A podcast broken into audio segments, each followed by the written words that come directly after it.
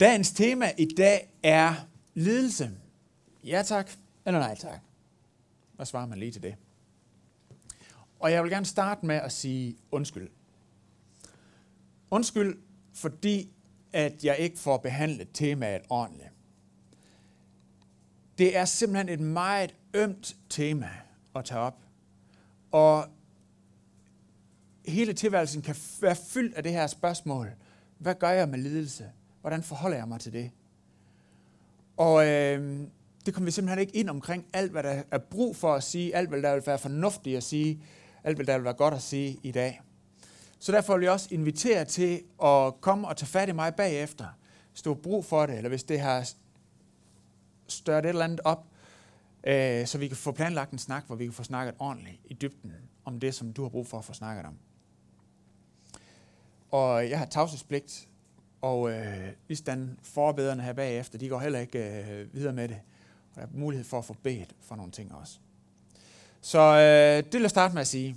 Og så skal vi læse prædiketeksten, som er til i dag, som er 13. søndag efter Trinitatis, og den står i Matteus evangeliet kapitel 20, vers 20. Og der står, skal jeg se, om jeg får det her til at køre. Sådan.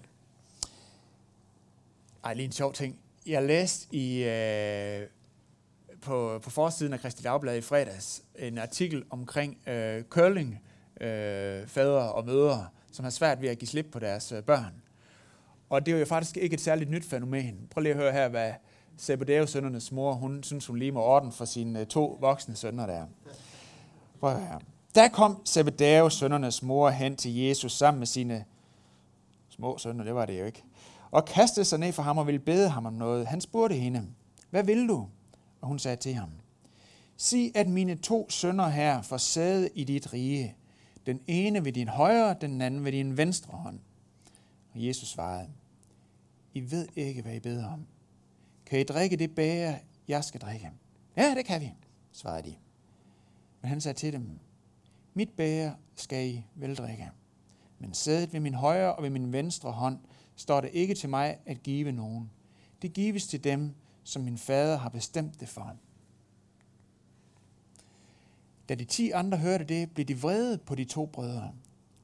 Men Jesus kaldte dem til sig og sagde, I ved, at folkenes fyrster undertrykker dem, og at stormændene misbruger deres magt over dem. Sådan skal det ikke være blandt jer. Men den, der vil være stor i blandt jer, skal være jeres tjener, og den, der vil være den første blandt jer, skal være jeres træl. Ligesom menneskesønnen ikke er kommet for at lade sig tjene, men for selv at tjene og give sit liv som løsesum for mange. Jeg har tre overskrifter til prædikenen i dag, og øh, den første lyder, hvorfor forvente lidelse? Nej, hvorfor forvente frihed for lidelse? Den anden lyder, hvorfor forvente lidelse? Og den tredje lyder, gode nyheder midt i lidelse. Så lad os prøve at starte med den her, hvorfor forvente ledelse. Åh, oh, det var ikke den, vi skulle på. Disciplenes baggrund for at komme og spørge om det her, det er jo, at nu har de gået sammen med Jesus i tre år. Og det har jo ligesom været med til at, øh, at kalibrere dem i forhold til, hvad de kunne forvente. De har set masser af mennesker, der oplevede kæmpe frihed ved at høre den visdom og det, der var i Jesu budskab. De har set mennesker, der kom og var syge og led virkelig af smerte, blive helbredt. Bam! De har set, hvordan Jesus har taget sig af udstødte og børn og andre, som var skammet ud. Og de har selv oplevet, hvordan han hjalp dem i pinlige situationer. For eksempel ude på søen, hvor der var store bølger, og de her voksne mænd, de skreg i frygt, og så rejser Jesus sig op og siger, bølger, læg jer. Mine disciple har altså lige brug for det, fordi de bliver så bange, når I sådan. Hvordan har mødt dem i de situationer? Og den første pointe, vi skal se på i dag, det er, hvorfor forvente frihed for lidelse? Fordi Gud er god. Selvfølgelig var det deres resonemang. De har set, at Gud er god. Derfor kunne de forvente frihed for ledelse. Og har de ret i, at Gud er god? Ja, 100% ret i. Det vil vi ikke øh, uh, stille spørgsmålstegn med. Jesus må så set ud fra deres synsvinkel, have misforstået noget. For på et tidspunkt i den øh, periode, hvor de går sammen der, der begynder han at tale om, at nu skal der snart ske det, at de går op til Jerusalem, og der skulle han faktisk blive hånet og blive forfulgt og komme til at lide meget, og han skulle forkastes og slås ihjel og opstå. Og det kunne de jo godt se, det passede ikke helt, det han havde fået fat i der. Så de prøvede at tale ham fra det. Og Peter, som var teamleder, har taget mod til at sig gået hen og sagt til Jesus, ej herre, ved du hvad, Gud bevarer dig, sådan må det ikke gå der. Det er tilbage i kapitel 16. Og nu er de så på vej op til Jerusalem. Og det, der skal ske Jesus, det er jo det, at du skal op til Jerusalem og være konge, og så smider du romerne ud. Vi går fra herlighed til herlighed, Jesus, og så tager du plads på din trone i Jerusalem, og så bliver du konge ligesom David.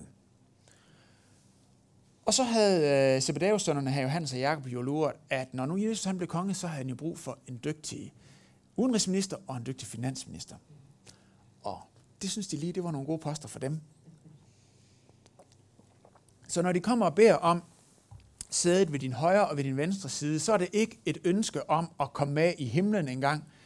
Det er heller ikke et ønske om at være øh, sådan specielt tæt på Jesus. Det er simpelthen at sige, Jesus, vi foreslår os selv til de her to magtfulde positioner på din højre og din venstre side i den nye regering, som vi regner med, at du opretter i Jerusalem om cirka 14 dage. Det er det, de kommer og beder om. Gud er en god Gud, så derfor må Jesus også være vores personlige garant til lykke og til succes. Det er to ministerposter. Kan man godt forstå, at de måske har den øh, forventning på det her tidspunkt. Når vi har sådan en forventning, så vil den automatisk blive bakket op af det, som jeg kalder et øh, naturligt gudsbillede. Og det mener jeg ikke det billede, vi får af Gud i Bibelen, det er det åbenbarede Guds billede. Men det naturlige Guds billede er den forestilling om Gud, som alle mennesker per automatik har i deres indre. Sådan forestiller vi os Gud. Og det er på tværs af alle kulturer øh, en forestilling om, at Gud lader gode ting ske for gode mennesker, og dårlige ting ske for dårlige mennesker.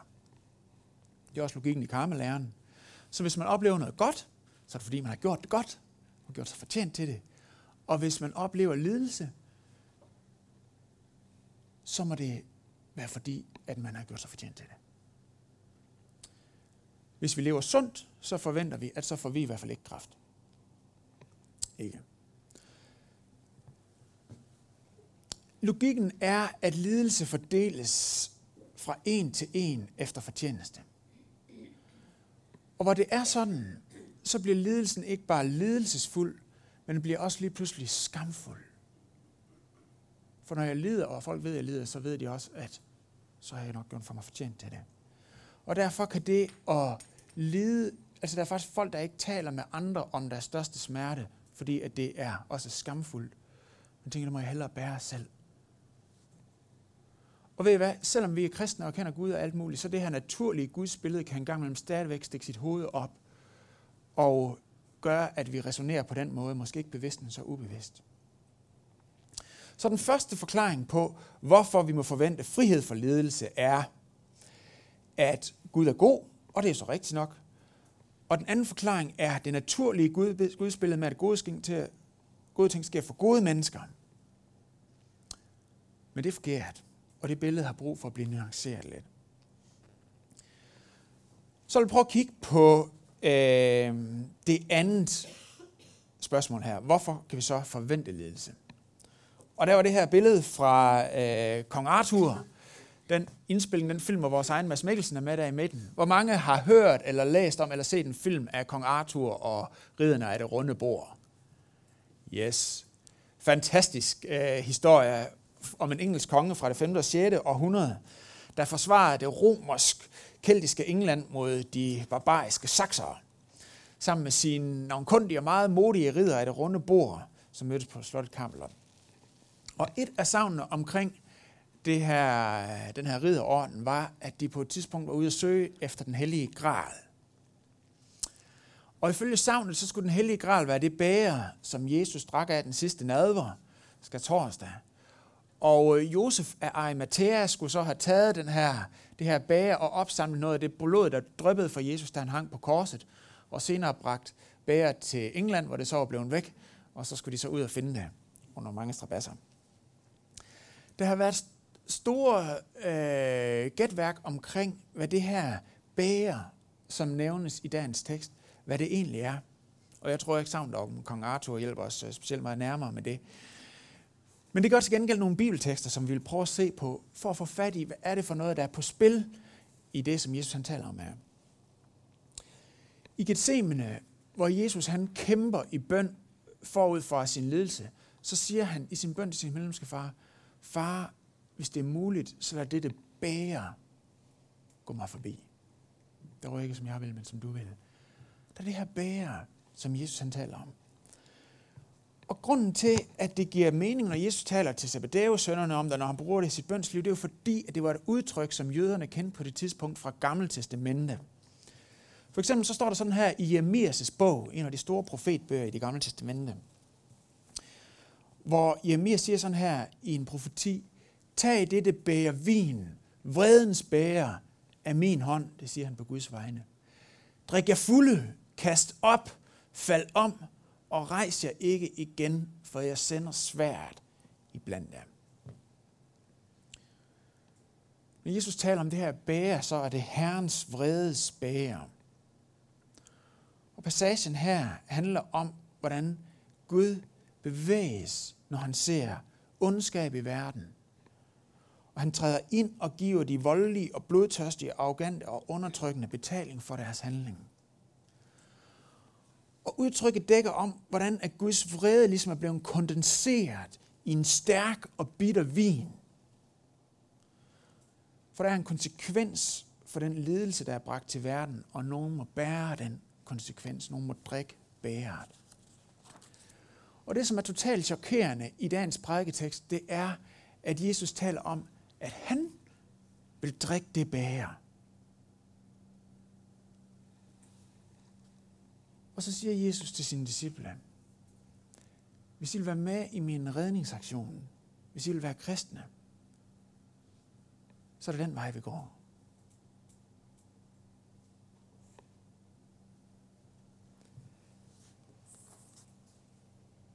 Han siger, i ved ikke, hvad I beder om. Kan I drikke det bære, jeg skal drikke? Ja, det kan vi, siger de. Men han sagde til dem, mit bære skal I vel drikke, men sædet ved min højre og ved min venstre hånd står det ikke til mig at give nogen. Det gives til dem, som min far har bestemt det for. Det han siger, det er, at lidelse, det kan jeg love jer med sikkerhed. Det her bære. Men komforten kan jeg ikke love jer noget af. De her pladser ved min højre og min venstre side.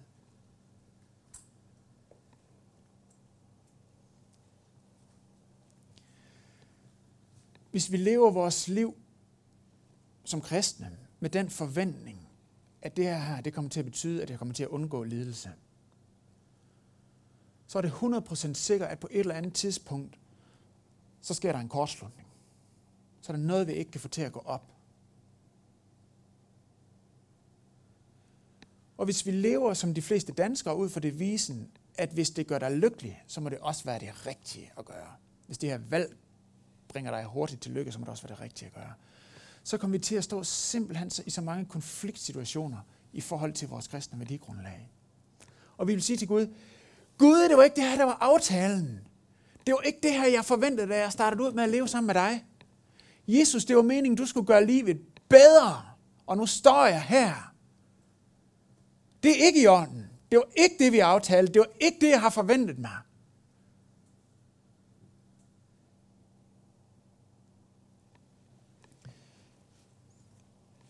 Og så kan vi jo for eksempel respondere ved at lave os en Stedford-Gud. Og det udtryk har jeg fra en øh, fantastisk film, der hedder Stedford Wives. Det er en amerikansk komedie, og den er, altså, den er ikke så alvorlig, men der er nogle rigtig gode underliggende alvorlige pointer i. Den er meget, meget, meget humoristisk.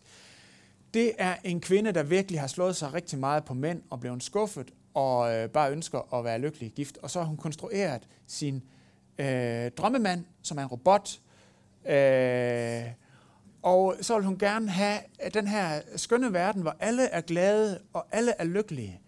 Og så kommer der sådan, i løbet af filmen, flere og flere par ind i den her verden, og de, kvinderne de får sådan nogle, øh, øh, sådan nogle joder på deres hoved, som gør, at de handler på en bestemt måde. Derfor går de alle sammen rundt i sommerkjoler og med nydelige frisyrer, og er søde ved hinanden og bærer tærter og holder fester. Og deres mænd er glade, og de sidder og ryger cigarer og spiller pool og i den dur. Så det er sådan en kunstig konstrueret, lykkelig verden, og så til sidst er der en anden, dem, der kortslutter og begynder at gøre nogle underlige ting, og så bliver det helt vildt humoristisk.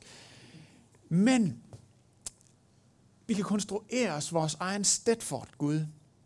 Jeg har oplevet så mange skuffelser med øh, forhold, så derfor konstruerer jeg nu den her, eller nu for, han får lige de her dioder på, så håber jeg, det fungerer.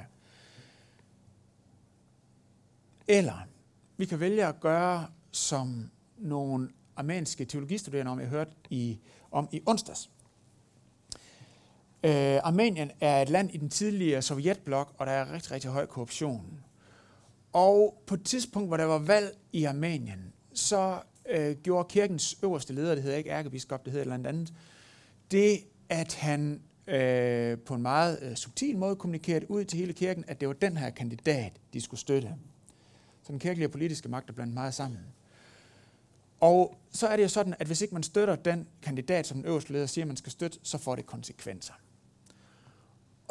Der er jo to øh, spæde teologiske fakulteter i Armenien på det her tidspunkt, og øh, de her unge teologistuderende, de blev rasende over den uretfærdighed, den korruption og den magtudøvelse, øh, ud, øh, ja, magtmisbrug, der var.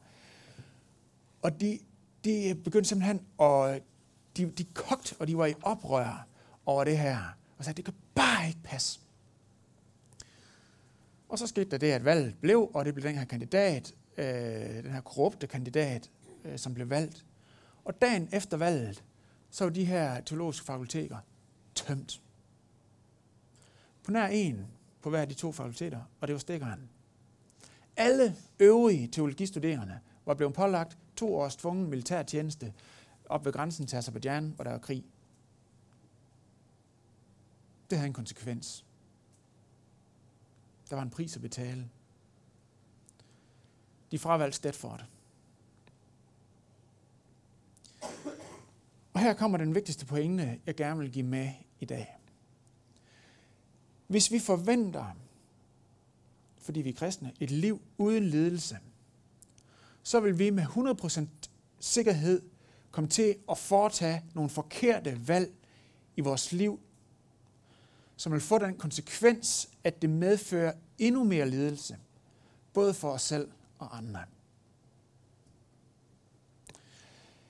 Hvis vi forventer liv uden ledelse, så vil vi med sikkerhed tage nogle forkerte valg i vores liv for at komme til ledelsesfrihed så hurtigt som muligt. Og de forkerte valg vil medføre endnu mere ledelse, både for os selv og andre.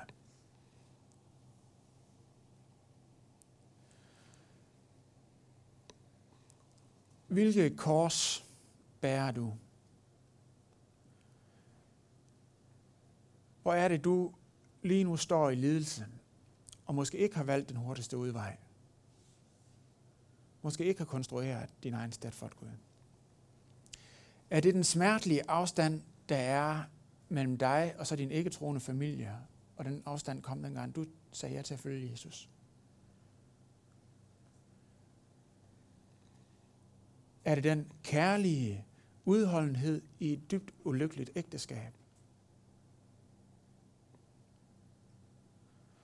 Eller er det smerten over, at dine børn ikke får det samme som deres kammerater, fordi I i jeres familie har valgt at prioritere tid og penge på Guds mission? Hvad er det for et kors, du bærer? I sidste uge blev jeg færdig med en bog af en rigtig god øh, kristen mand, en øh, englænder, der samtidig oplever at være tiltrukket af sit eget køn.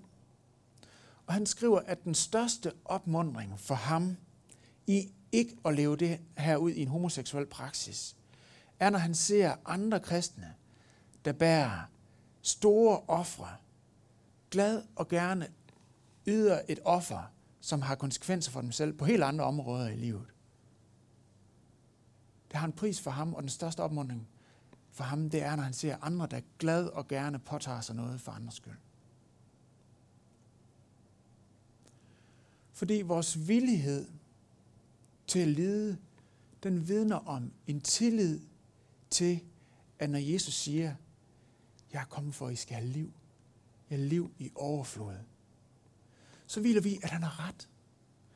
Så hviler vi, at det er rigtigt. Og så satser vi på ham med vores prioriteringer. Også selvom det ikke bliver smertestillende prioriteringer i første omgang. Når vi viser villighed til at lide, så vidner vi om, at der er et liv, der er mere meningsfuldt end det at gå efter den kortest mulige vej til umiddelbar behovstilfredsstillelse.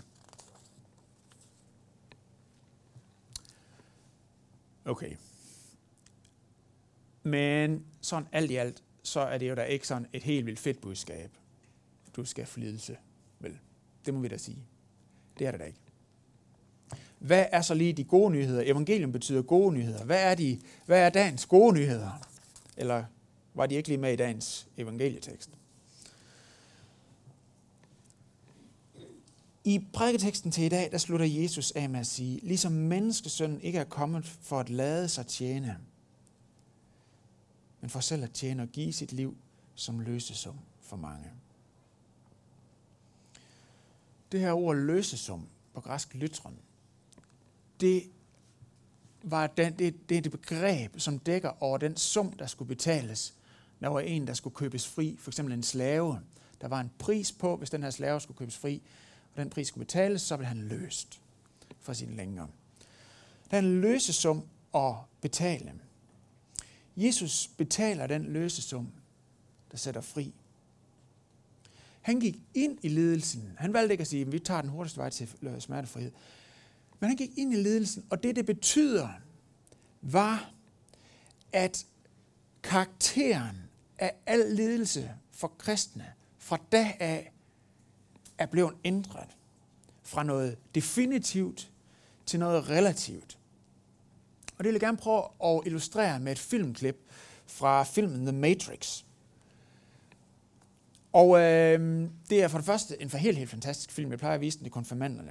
Helten Nero er lige øh, blevet dræbt på det her tidspunkt, og vi kan se skudhullerne i hans torso, hvor øh, de her onde øh, agenter har tømt deres magasiner i hans brystkasse, og han er død. Og øh, de her agenter, de forsøger at fastholde menneskeheden i fangenskab og i bedrag. Og det, der har opvagt Neo, som er et billede på Jesus i den her film, det er Trinities kærlighed. Trinity betyder treenighed. Så et kys kan gøre mange ting.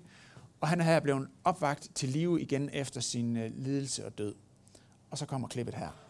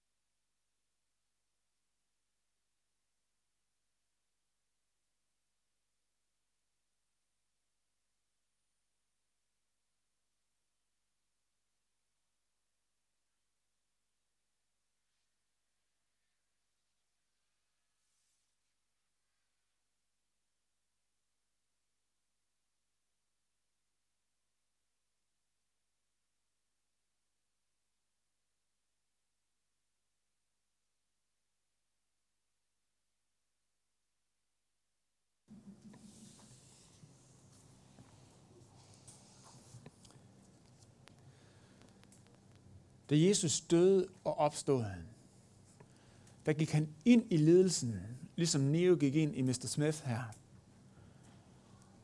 Han gik ind i ledelsen, han kuppede den åndes planer, gik ind i dem og sprængte dem indenfra.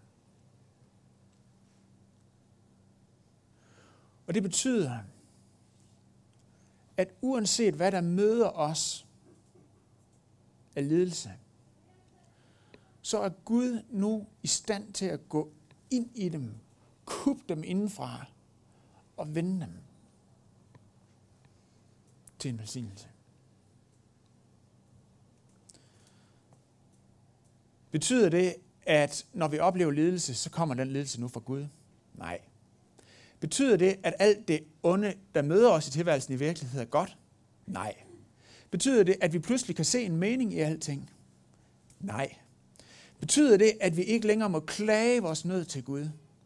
Nej, det betyder det ikke.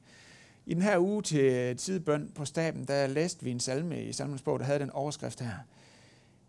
En bøn til brug for en hjælpeløs, der føler afmagt og udøser sin klage for Herren. Gud selv givet os ord og klage med i sit ord i Bibelen. Og at Jesus han bad i Gethsemane, så bad han selv, lad dette bære gå mig forbi, far. Vi skal ikke være frommere, end han var vel. Men hvad betyder det? Der skal vi se på det her skriftsted fra Rombrev kapitel 8, hvor der står, her. vi ved, at alt virker sammen til gode for dem, der elsker Gud. Der står ikke, fra nu af er alt et gode. Der sker en masse lort, som ikke er godt, og som ikke er Guds vilje.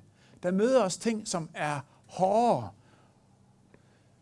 men hver gang Satan udtænker en grum og led plan, der skal ødelægge vores liv, skrumpe vores, øh, alt det gode, som Gud han har tænkt for os, så er Gud til, i stand til at gå ind i og arbejde igennem det, der møder os.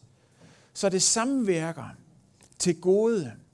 Så det samvirker, så det onde, der kommer imod os, det lige pludselig begynder at virke til vores lykke, til hans ære og til andre menneskers frihed. Jeg tænker på, at det er meget frustrerende at være djævel under de betingelser, at hver gang man har udtænkt en virkelig led og ødelæggende plan, så er Gud i stand til at gå ind og kuppe den og vende den. Derfor kan vi stå i lidelse med tryghed og med frimodighed. Ved hjælp fra Guds ord og Guds ånd og andre menneskers trøst og opmuntring, for det kan være svært selv at se, når man står der. I teksten så skriver Jesus om, hvordan stormænd og fyrster misbruger deres magt over dem, de har magt over, for at undgå, at de selv kommer til at stå i ubehagelige situationer for selv at få maksimal lykke. Jesus har vist os en anden tilgang. Og vi skal som hans efterfølger spørge, hvordan kan jeg ære Gud midt i det, jeg står i? Hvordan kan det, jeg står i, være med til at hjælpe andre? Hvordan kan jeg være med til at tjene andre midt i min ledelse? Ja, måske endda på grund af min ledelse. Det kan vi, fordi at Jesus er gået ind i ledelsen, ligesom Neo gik ind i Mr. Smith og splitte den ad, Ændre dens karakter. Lidelsen vil aldrig få det sidste ord i en kristens liv. Aldrig. Der er en uh, lovsang af en, der hedder Aaron Keys, som jeg elsker at synge, og der er det i C-stykket, der synger vi, Even what the enemy means for evil, you turn it for our good and for your glory. Selv det, som den onde havde udtænkt af ondskab, du vender det til vores bedste og til din herlighed. Han har givet sit liv som løsesum. Lad os rejse os op og bede.